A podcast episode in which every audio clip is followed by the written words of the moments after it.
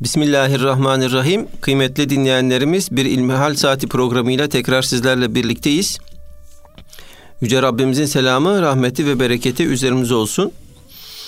Sizlerden bize ulaşan ilmihal sorularını değerli hocamız Doktor Ahmet Hamdi Yıldırım cevaplandırıyor.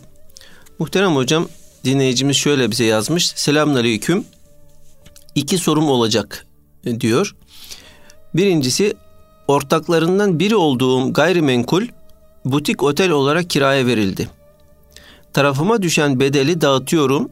Zira otelde içki ve zina olup olmadığını bilemem ama şüpheli. Kendime kullanmayıp dağıttığım bu bedel zekat hesabından sayılabilir mi? Diyor. Birinci sorusu. İkincisini daha sonra efendim soralım inşallah. Elhamdülillahi Rabbil alemin ve salatu ve selamu ala Resulina Muhammedin ve ala alihi ve sahbihi ecmain.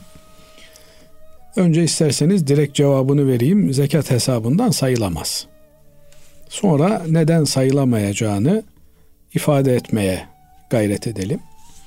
Elbette burada dile getirmeye çalıştığımız şeyler dini mübini İslam'dan acizane anlamaya çalıştığımız hususlardır. Öncelikle Cenab-ı Allah Maide suresinde temel bir ilkeyi, bir genel prensibi vaz ediyor. Müslümanlara hitaben diyor ki Cenab-ı Allah, iyi, güzel, sevap işlerde birbiriniz ile yardımlaşınız. Günah ve Allah'a isyan olan, itaatsizlik olan, haram olan şeylerde de birbirinizle işbirliği, yardımlaşma, destekleşme türünden bir duruma düşmeyiniz diyor. Yani eğer bir şey haramsa ona lojistik hizmet vermek de haramdır. Nitekim Hazreti Peygamber aleyhissalatu vesselam Efendimiz faizle ilgili faizi yiyen, yediren, şahitliğini yapan, katipliğini yapan, yani bu Allah'a ve peygamberine savaş ilan etmek demek olan bu işleme, bu muameleye uzaktan veya yakından lojistik hizmet sağlayanlara Allah lanet etsin diyor. Oysa faizi yiyen ve yediren var. Yani faiz 2 kişinin yapmış olduğu sözleşmeden doğan haram bir işlem. Mamafi bu haramlık sadece bu 2 kişi arasında kalmıyor. Buna her türlü lojistiği direkt olarak, doğrudan olarak veren kimselere de bunun laneti bulaşıyor.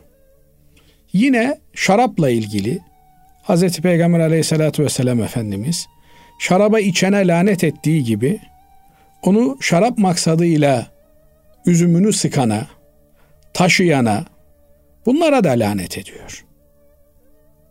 Yani bir haramın lojistik zincirinde bulunan kimseler de o haramın işlenmesine bir tür katkı verdiklerinden dolayı sorumlu oluyorlar.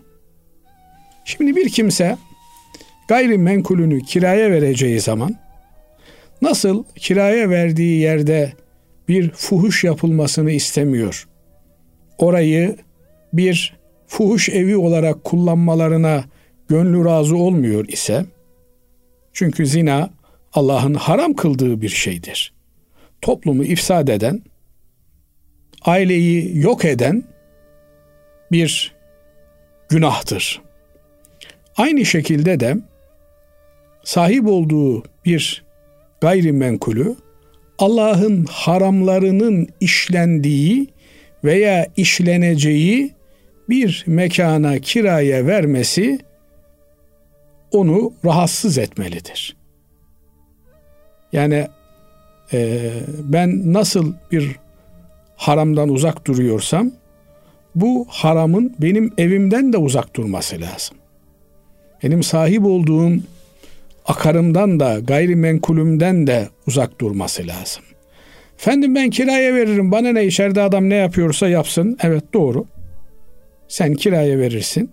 Sonra kiracının başında efendim müfettiş gibi duracak değilsin. Zabıta gibi duracak değilsin. Dolayısıyla birine evini kiraya verdin. İçeriye kamera koyacak veya kapıya kamera koyacak, gireni çıkacak, sayacak, edecek, kontrol edecek demek değilsin. Nitekim Cenab-ı Allah bu türden şeyleri, tecessüsü yasaklıyor. Kimse kimsenin hayatını sorgulamasın, soruşturmasın diyor. Bu ayrı bir şey. Ama otel dediğin şey, özellikle de işte aldığı yıldızlara göre içerisinde ne olup bittiği 3 aşağı 5 yukarı belli olan bir müessesedir. Elbette bunların içerisinde ahlaki değerlere sahip çıkan, İslami ilkelere sahip çıkan yerler vardır. Onlar da bunu ilan ediyorlar, duyuruyorlar. Diyorlar ki biz helal mefhumu içerisinde bir hizmet sunuyoruz. Artık bu ülkemizde de resmi müesseseler aracılığıyla helal sertifikasyon işi yapılıyor.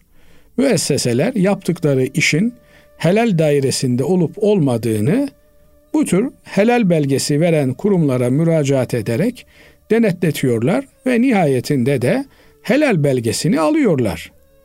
Eğer bu kardeşimiz de gayrimenkulü otel olarak kiraya verilmeye müsait bir gayrimenkulse burayı bu şartla kiraya verir. Kardeşim ben helal belgesi olan, helal sertifikası, helal işletmeciliği yapan kimseye binamı vereceğim.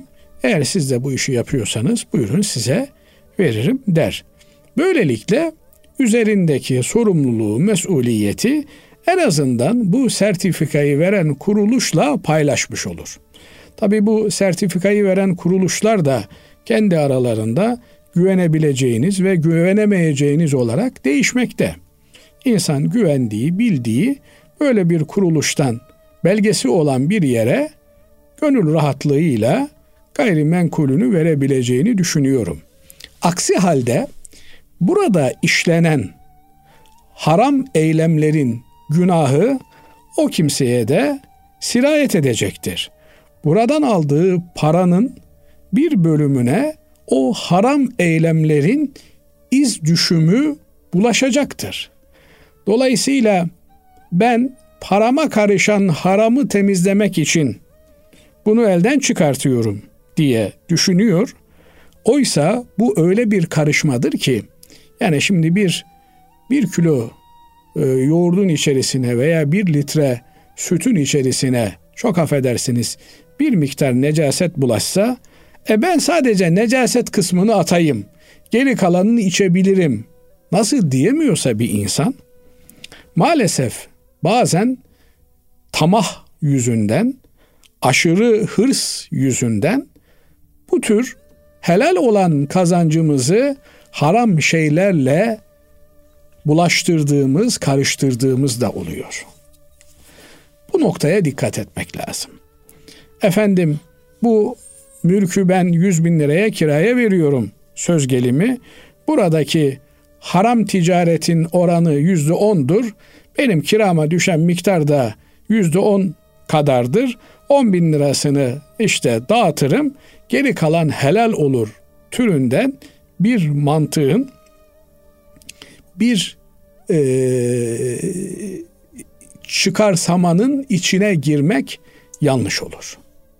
O öyle bir şeydir ki senin helal olacak olan paranın tamamına sirayet eder, bulaşır. Dolayısıyla bundan uzak durmak gerekir. Efendim belki yüksek meblağlar böyle kazanılabilecekken daha basit meblağlara bir insan razı olmalı. Yeter ki kazancına şüpheli bir şey bulaşmamış olsun.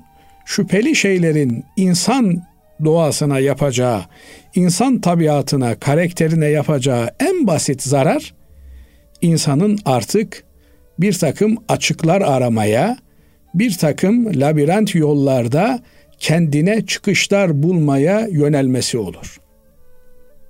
Allah bir şeyi haram etmişse ondan uzak durmak lazım. Kıyısından, köşesinden, efendim bana bulaşmadı, ben tedbirimi aldım, uzak durdum vesaire filan, insan bu tür laflara girmemeli. Böyle olunca da efendim zekat insanın helal malına terettüp eder. Haram olan malda zekat yoktur. Zekat israf olan malda da yoktur. Niye? İsraf haramdır çünkü. Helal malın zekatı vardır. Binaenaleyh Müslüman helalinden kazanmaya, helalini de tıyb olarak, yani her türlü ilişkide bulunduğu kimselerin gönül huzuruyla kazanılmış bir mal olarak kazanıldığından emin olarak ticaretini yapmalı. Bununla şunu ifade etmeye çalışıyorum. Yani birilerini aldatarak, efendim kandırarak, onların 100 lira eden malını 50 liraya alıp sonra bir takım maddi manevi ilişkilerini kullanarak birisi o 100 liraya gerçek ederi olan malı 50 liraya almışken 5000 liraya satıyorsa, burada onun gönlünü bir şeylerin tırmalaması lazım. Onu bir şeylerin rahatsız etmesi lazım. Bütün bunlardaki yine temel bir kriter, Müslüman kardeşini kendi yerine en azından koyacak. Bu iman etmenin olmazsa olmaz şartıdır. Efendimiz Aleyhisselatü Vesselam buyuruyor ki, kendin için istediğin şeyi kardeşin için de istemedikçe iman etmiş olamazsın diyor. Dolayısıyla bir Müslüman kendisinin nasıl kar etmesini, kazanç sağlamasını istiyorsa, kardeşinin de ilişkide olduğu, muamele yaptığı, efendim sözleşmede bulunduğu kimseyi de böyle düşünmesi gerekir. Aldatma da yok, aldanma da yok, dürüst ve karşılıklı rızaya dayalı bir ticaretin getirdiği bereketli kazanca Müslüman niyet etmelidir. Evet. Allah razı olsun hocam. Şimdi değerli dinleyicimizin ikinci sorusunu okumak istiyorum. Uzun vadeli düşünüp aldığım arsayı daire ve dükkan karşılığı müteahhite verme niyetim var. Bu arsaya zekat düşer mi? Allah razı olsun diyor. Anlaşıldığı kadarıyla bu arsayı uzun vadeli yatırım amacıyla almış. Yani buna ticaret maksadıyla alınmış bir arazi diyoruz. Çünkü insan bir araziyi niye alır? Ya evini yapacaktır, ya işini orada yürütecektir. Efendim, hadi biraz daha ileriye gidelim, kendisine bir yazlık yapacaktır. Buna göre bir tane, iki tane, üç tane makul bir gayrimenkul varlığı olur. Ama yüzlerce dönüm, binlerce dönüm araziyi efendim ücra bölgelerden, kırsaldan, yarın öbür gün buralar değerlenir, şehir genişler, buralarda imara açılır, o zaman büyük paralar eder diye almışsa bir kimse, bu buralarda ticarete niyet ettiği anlamına gelir. Dolayısıyla böyle alınan yerlerin, arazilerin, tarlaların zekatının her yıl ödenmesi gerekir. Çünkü dinimizde kara borsacılık yasaktır.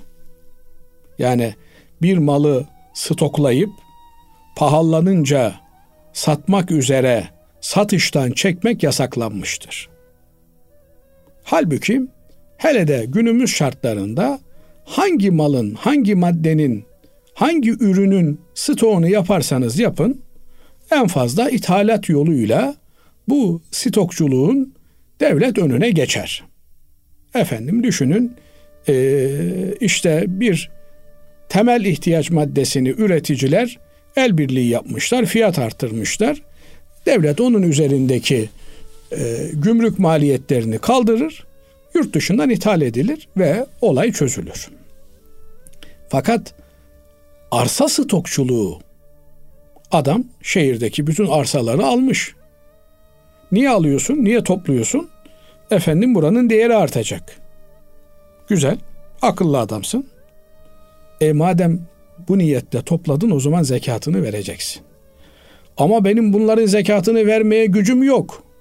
O zaman toplamayacaksın. Yani 100.000 metrekare arsayı toplayana kadar ben zekatını verebileceğim kadarını toplarım diyeceksin. Niye? Sen oradaki arsaları kapatınca vatandaş nereden arsa alacak?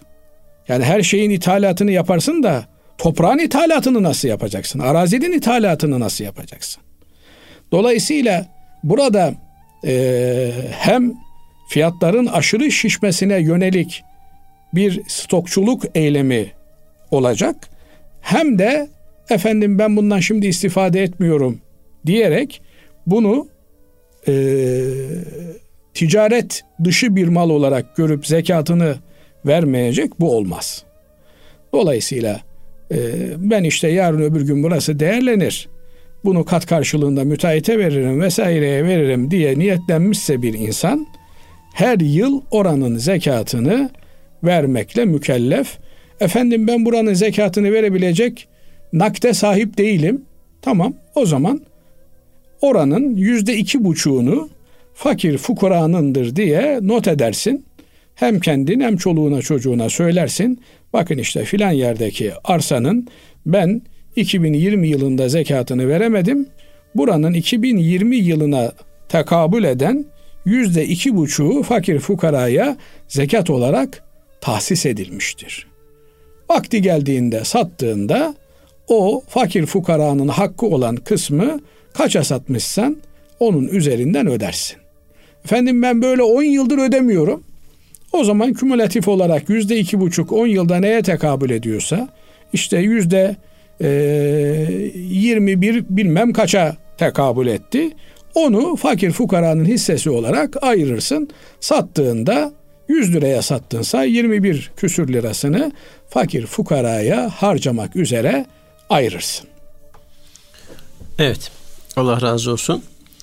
Şimdi değerli hocam, son zamanlarda çokça konuşulan bir mevzu var. Bu da Metaverse. Metaverse nedir? Buradan arsa almak caiz midir? Şimdi Metaverse nedir hikayesini ilgilileriyle konuşmak lazım. Ama benim bilebildiğim kadarıyla Metaverse bir gözlük, özel tasarım bir gözlük aracılığıyla sanal alemi görünür bir alem olarak yaşamaktır. Nasıl bugün internete giriyoruz, sabit bir ekran üzerinden işlem yapıyoruz. Yine Metaverse'e girdiğimizde hareketli bir alemde herkesin gerçek alemdeki varlığının karşılığı olan avatar mı diyorlar? Avatar diyorlar. Evet. Bir sembolik şahsiyetiyle işlem yapılan bir aleme, kısaca ben daha böyle anlaşılır olsun diye rüya alemine girmek olarak tanımlıyorum. Bu gerçek hayatta olan her şeyin 3 boyutlu çizimleri Metaverse'e de taşınabiliyor. Dolayısıyla insanlar işte İstanbul'u gezecekleri zaman İstanbul'u internet üzerinden bir hayal aleminde geziyor gibi avatarları aracılığıyla gezebiliyorlar. Bu sanal olduğu için dinimiz temelde sanal olan şeylerin alım satımını hoş görmüyor. Dolayısıyla alıp satınabilecek olan şeyler hakiki olan, gerçek olan, dış dünyada, realitede elle tutulabilen, gözle görülebilen veya dış dünyada bir şekilde faydasını, bir gölge gibi menfaatini yaşayabildiğimiz şeylerin alınıp satılmasını uygun görüyor. Nitekim dünyada 2008 krizi diye ekonomik bir kriz, özellikle de Amerika kaynaklı çıktı. Bu meseleler çok tartışılmış. O krizin mortgage krizi dedikleri, efendim gayrimenkul krizinin aslında sanal satışlardan kaynaklandığı. Dolayısıyla bunun çözümünün, çaresinin de İslam'ın öngörmüş olduğu gerçek satışlarla olabileceğini alimlerimiz, fakihçilerimiz, İslam iktisatçılarımız çok çok konuşmuşlardı. Binaenaleyh bu Metaverse'de arsa satın almak vesaire benim aklıma işte bir takım batıl dinlerin mensuplarının cennetten arsa satmalarını getiriyor benim aklıma. Bunun karşısında da işte onların din adamlarından bir tanesi mektup yazıyor ve diyor ki cennetten arsa satıyorsunuz ama ben diyor cehennemden arsa istiyorum diyor. Tartışıyorlar işte cehennemden arsa satılır mı satılmaz mı diye. Sonunda diyorlar ki ya işte cehennem pek değersiz olduğu için kimse oradan arsa almak istemediği için biz diyor cehennemi çok diyor basit bir fiyata satabiliriz diyor. Tamam diyor ben alayım o zaman diyor. İşte cehennemi cennet dedim herhalde özür dilerim. Cehennemi çok basit bir fiyata satın alıyor. Satın aldığına dair de bir belge aldıktan sonra ey ahali diyor. Ben cehennemi aldım diyor. İçinizden hiçbirini de içeriye almayacağım diyor. Onun için rahat olabilirsiniz. Yani bu tür safsatalar, evet insanlar, şimdi şöyle bir temel problemimiz var. Sen kabul etmiyorsun, ben kabul etmiyorum ama insanlardan bir kısmı kabul ediyor. Dolayısıyla bu kabuller para ediyor. Ve nihayetinde de insanlar bu tür şeylere merak sarıyorlar. Burada dönen paralara da tamah ediyorlar. Ama şunu unutmamak lazım. Bunu işte Bitcoin gibi sanal paralarla ilgili de çok yaşadığımız için söylemek istiyorum. İşte 1 liradan başlamış 60-70 bin dolara kadar çıkmış. Hemen şimdi arkadaş diyor ki hocam sen caiz deseydin diyor işte ben şu kadar alacaktım diyor. Bugün diyor şöyle zengin olacaktım böyle zengin olacaktım. Ama o gün aldığında ertesi gün 60 bin dolardan 30 bin dolara düştüğünde de bu sefer intihar vakalarıyla karşılaşıyoruz. İşte öyle bir genç bu paralara merakından dolayı etrafından akrabalarından paraları topluyor. Sonra da evdeki hesap çarşıya uymayınca böyle bir akıl dışı yönteme tevessül ediyor. İntihar ederek hayatını sonlandırıyor. Çok acı bir hadise.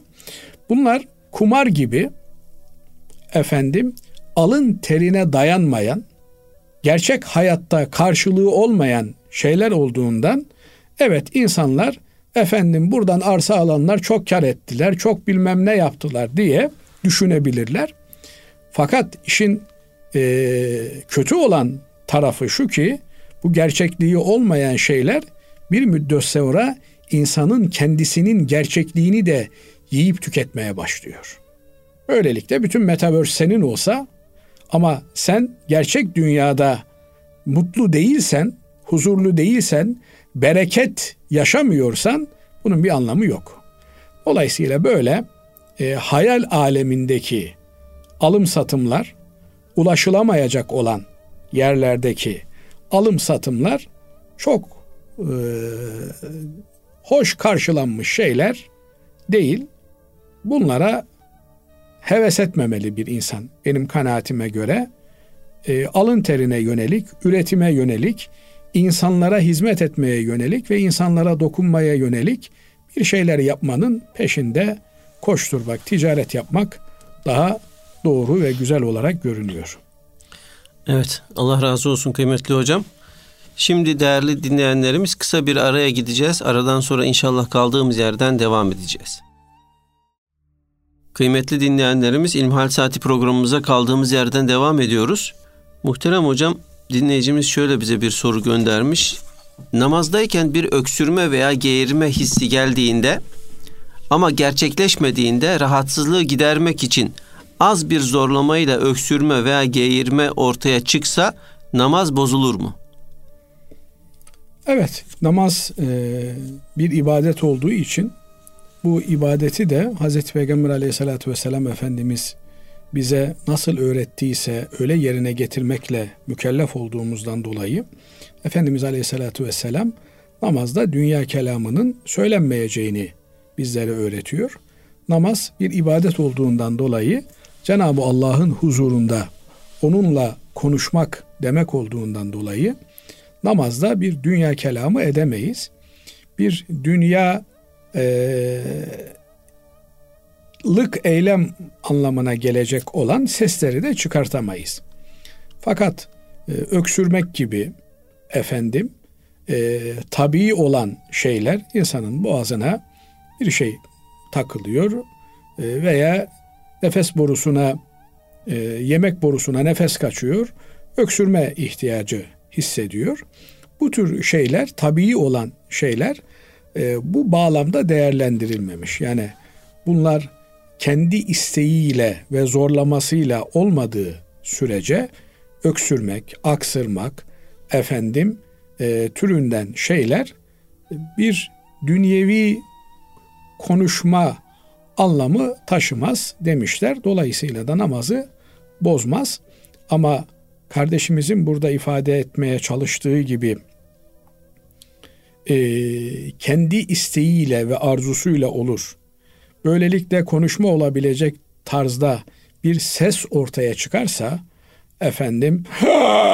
türünden mesela, affedersiniz, affınıza sığınarak böyle kendi isteğiyle, istemiyle bir ses çıkartırsa bunlar namazın huşuu ile, adabı ile, namazda huzur dediğimiz Allah'a karşı takınılması gereken o tavırla bağdaşmayacağından dolayı namazı sıkıntıya sokacak şeylerdir. Eğer yanlış anlamadımsa kardeşimiz böyle yapsak diye soruyor. Bunları yapmamak lazım. Bunlardan uzak durmak lazım. Ama bir sıkıntıyı bertaraf etmek için ise, yani bazen hakikaten oluyor. İnsan nefes alırken bile eğer gafil olursa, ben öyle anlıyorum, o nefes borusu yerine yemek borusuna doğru kaçarsa insanda sıkıntı meydana getiriyor. Orada bir öksürmek, nefes tazelemek ihtiyacı hissedebiliyor. Bu tür şeyler, doğal olan, tabii olan şeyler, hayatın normal akışı içerisinde sergilenen şeyler namazı bozmaz. Ama bile isteye bir takım sesler, ki bu seslerden maksat da bir kelime doğurabilecek, iki hece oluşturabilecek türden seslerdir. Yoksa eğer insan işte böyle bir öksürmesi geldi de diye içine doğru çekti, bunlar bozmazlar. Evet. Değerli hocam, şimdi namazdan söz açılmışken camide, cemaatte son zamanlarda gördüğüm bir durum var. Şimdi işte pandemi sebebiyle işte aralıklı namaz kılıyorduk. Ondan sonra işte Diyanet Teşkilatı eski usule döndü. Fakat buna rağmen bazı insanlar böyle arkalarda kılıyorlar. Ana gövdeden, ana cemaatten ayrı, sağda, solda çok garip bir hal aldı. Bu konuda ne söylemek lazım? Şimdi önce şu ifadeyi bir müsaadeniz olursa düzeltelim Basri Hocam. Yani bu iş Diyanet'in işte oturup karar almasıyla saflar aralıklı hale geliyor. Yine oturuyorlar, karar alıyorlar ve işte oturmadan ayakta karar alıyorlar. Nasıl bir pozisyonsa o kadar önemli değil. Bununla olan bir şey değil. Yani Diyanet'imiz memleketteki doktorların, sağlıkçıların mümkün mertebe insanlar şu afet döneminde, bu salgın döneminde yakın durmamaları, nefeslerinin birbirlerine sirayet etmemeleri ve eğer virüs almış olan bir vatandaş varsa onun virüsünün başkasına bulaşmaması için tedbir maksatlı.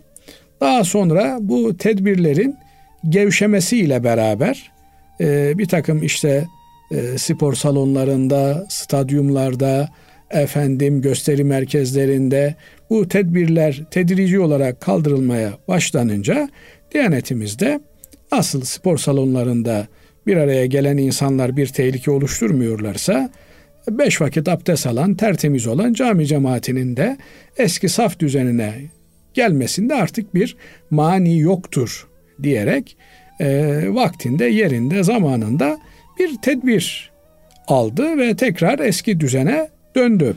Fakat rahmetli annemden çok işitmişimdir.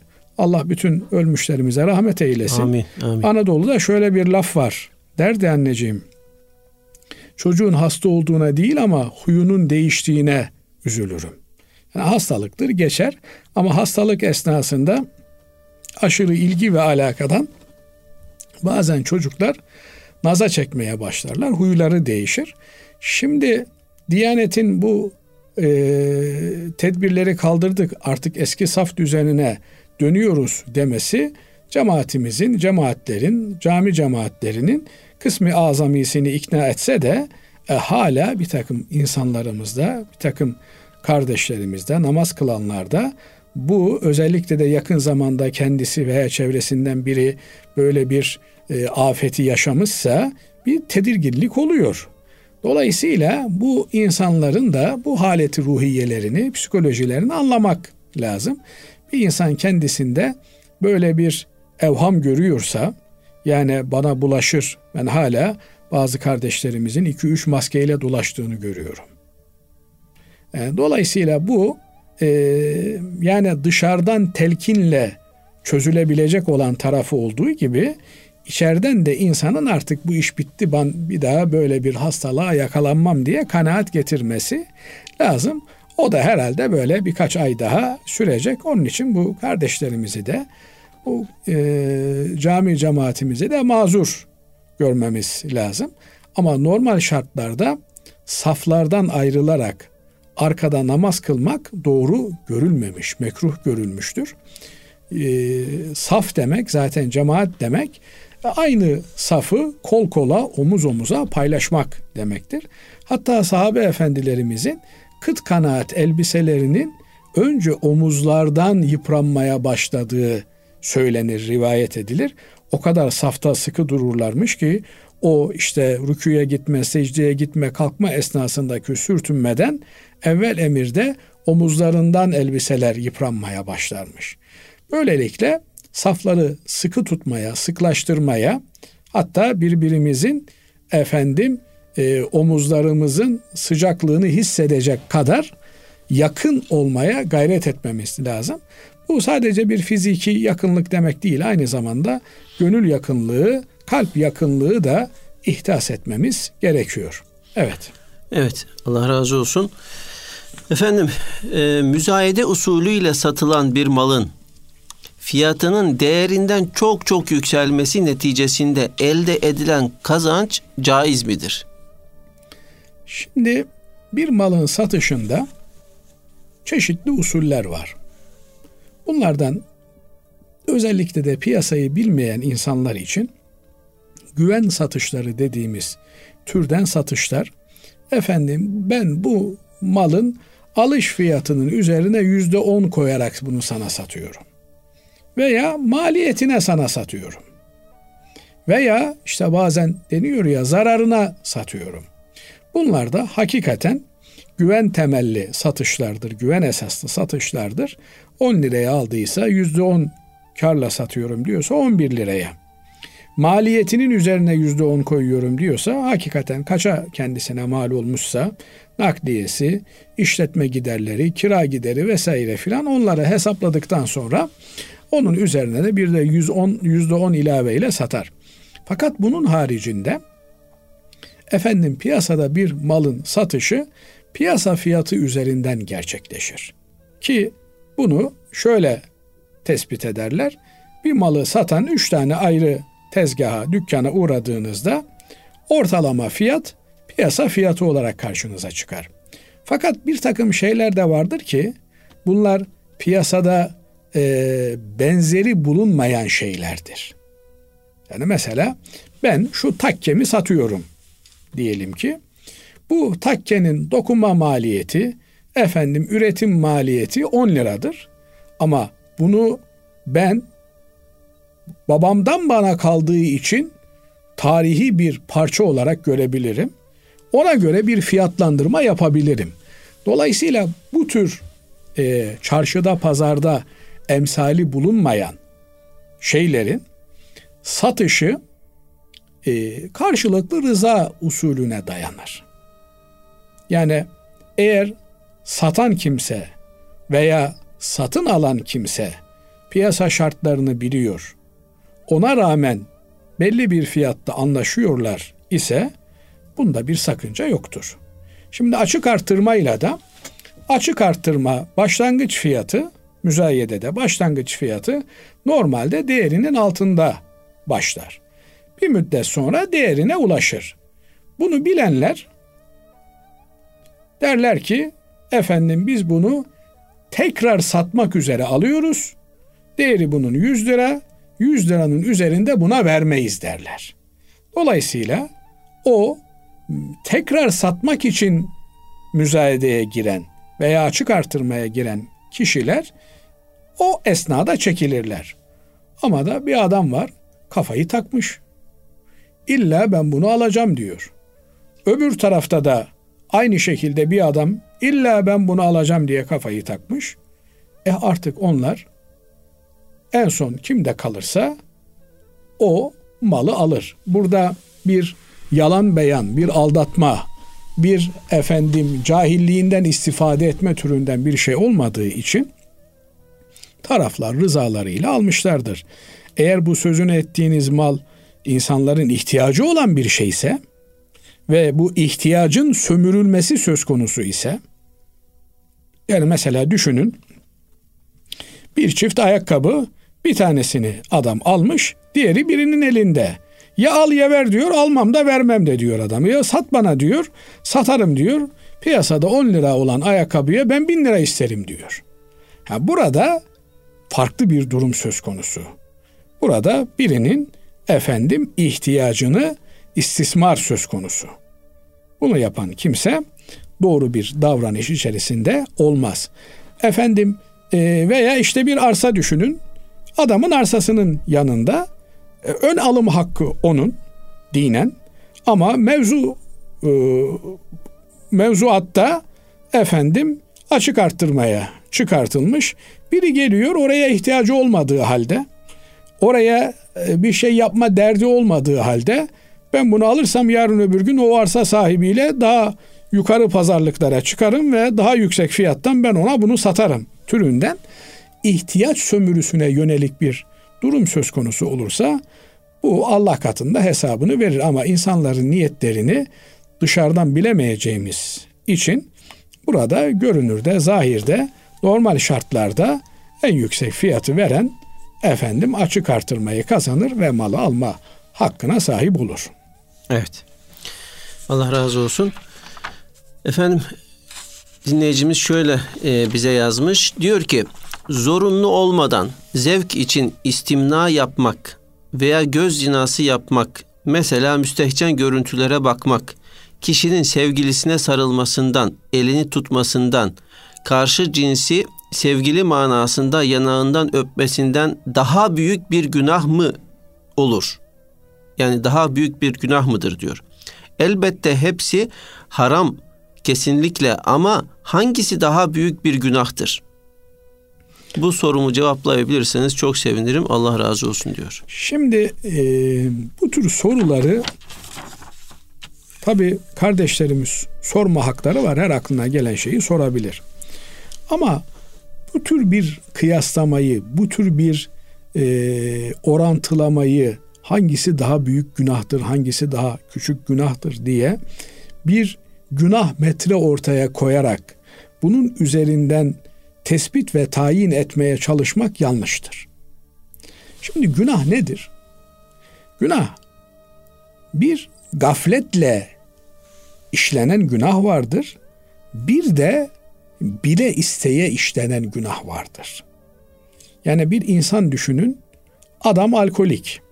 Yani bu adam kendinden memnun değil, yaptığı işten memnun değil. Ama öyle bir şey ki aklına geldikçe şişeyi arıyor, kadehi arıyor. Hatta şairin bir tanesi öyle demiş. Yahu içme deyip durma bana demiş. İçme dedikçe içesim geliyor. Aklıma o lanet şey vuruyor diyor. Yani bir adam var. Adam memnun değil halinden.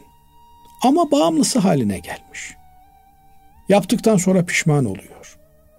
Gözyaşı döküyor.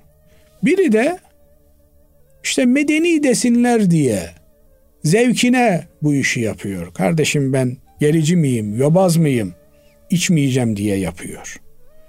Yani ikisi de günah mı? Günah. Ama birisi pervasız bir günah. Utanmadan, sıkılmadan tabiri caizse hava atarak işlenen bir günah, öbürü de utanarak, sıkılarak işlenen bir günah. Şimdi Cenab-ı Allah bizden ne olursa olsun kul olmamızı istiyor. Yani kulluğun gereğini yapmak durumundayız. Bir insan istemeden günah işleyebilir. Bir takım şeylerin baskısı altında kalıp, nefsin baskısı altında, şehvetin baskısı altında kalıp günah işleyebilir. Günah işlemeyen bir insan yoktur.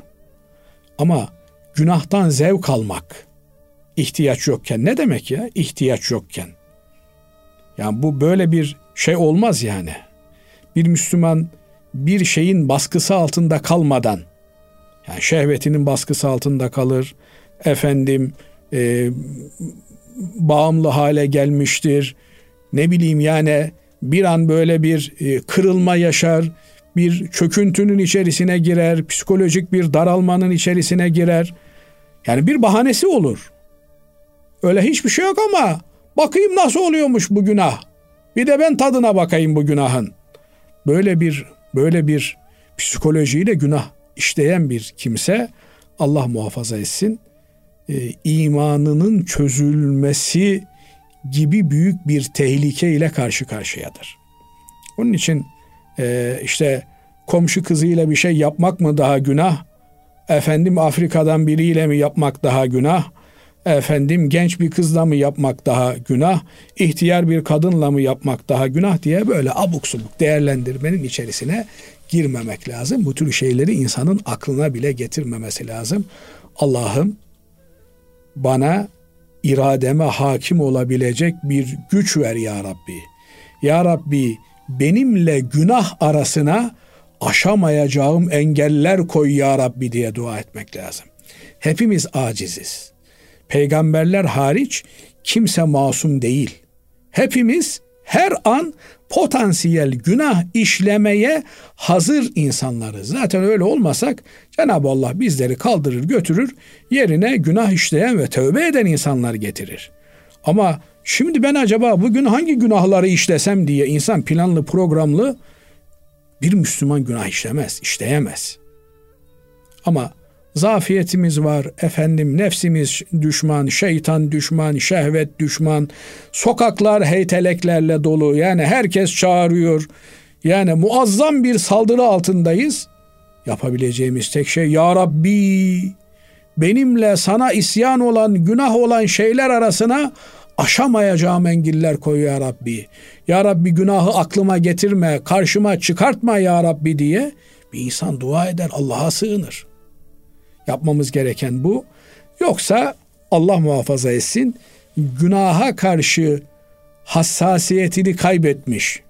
Yani bazı gıdalar vardır, bazı insanların hassasiyeti vardır onlara karşı. Yani yediğinde vücudunda hemen kızarmalar başlar. Müslüman da öyledir. Günaha karşı hassas bir yapıya sahiptir. Midesi ağrır, midesi bulanır, yüzü kızarmaya başlar, nefes alamaz hale gelir. Tövbe eder, günahları için gözyaşı döker, kendini affettirmeye çalışır. Allah muhafaza eylesin. Cenab-ı Allah bizleri kaldıramayacağımız şeylerle imtihan eylemesin. Günahlardan uzak tutsun. Amin. Allah razı olsun kıymetli hocam. Değerli dinleyenlerimiz, bugünkü, bu haftaki İlmihal Saati programımızın böylece sonuna ermiş bulunuyoruz. Hepinizi Allah'a emanet ediyoruz. Sorularınızı bilgi@erkamradyo.com mail adresine göndererek bize ulaştırabilirsiniz. Hepinizi Allah'a emanet ediyoruz efendim. Hoşça kalın.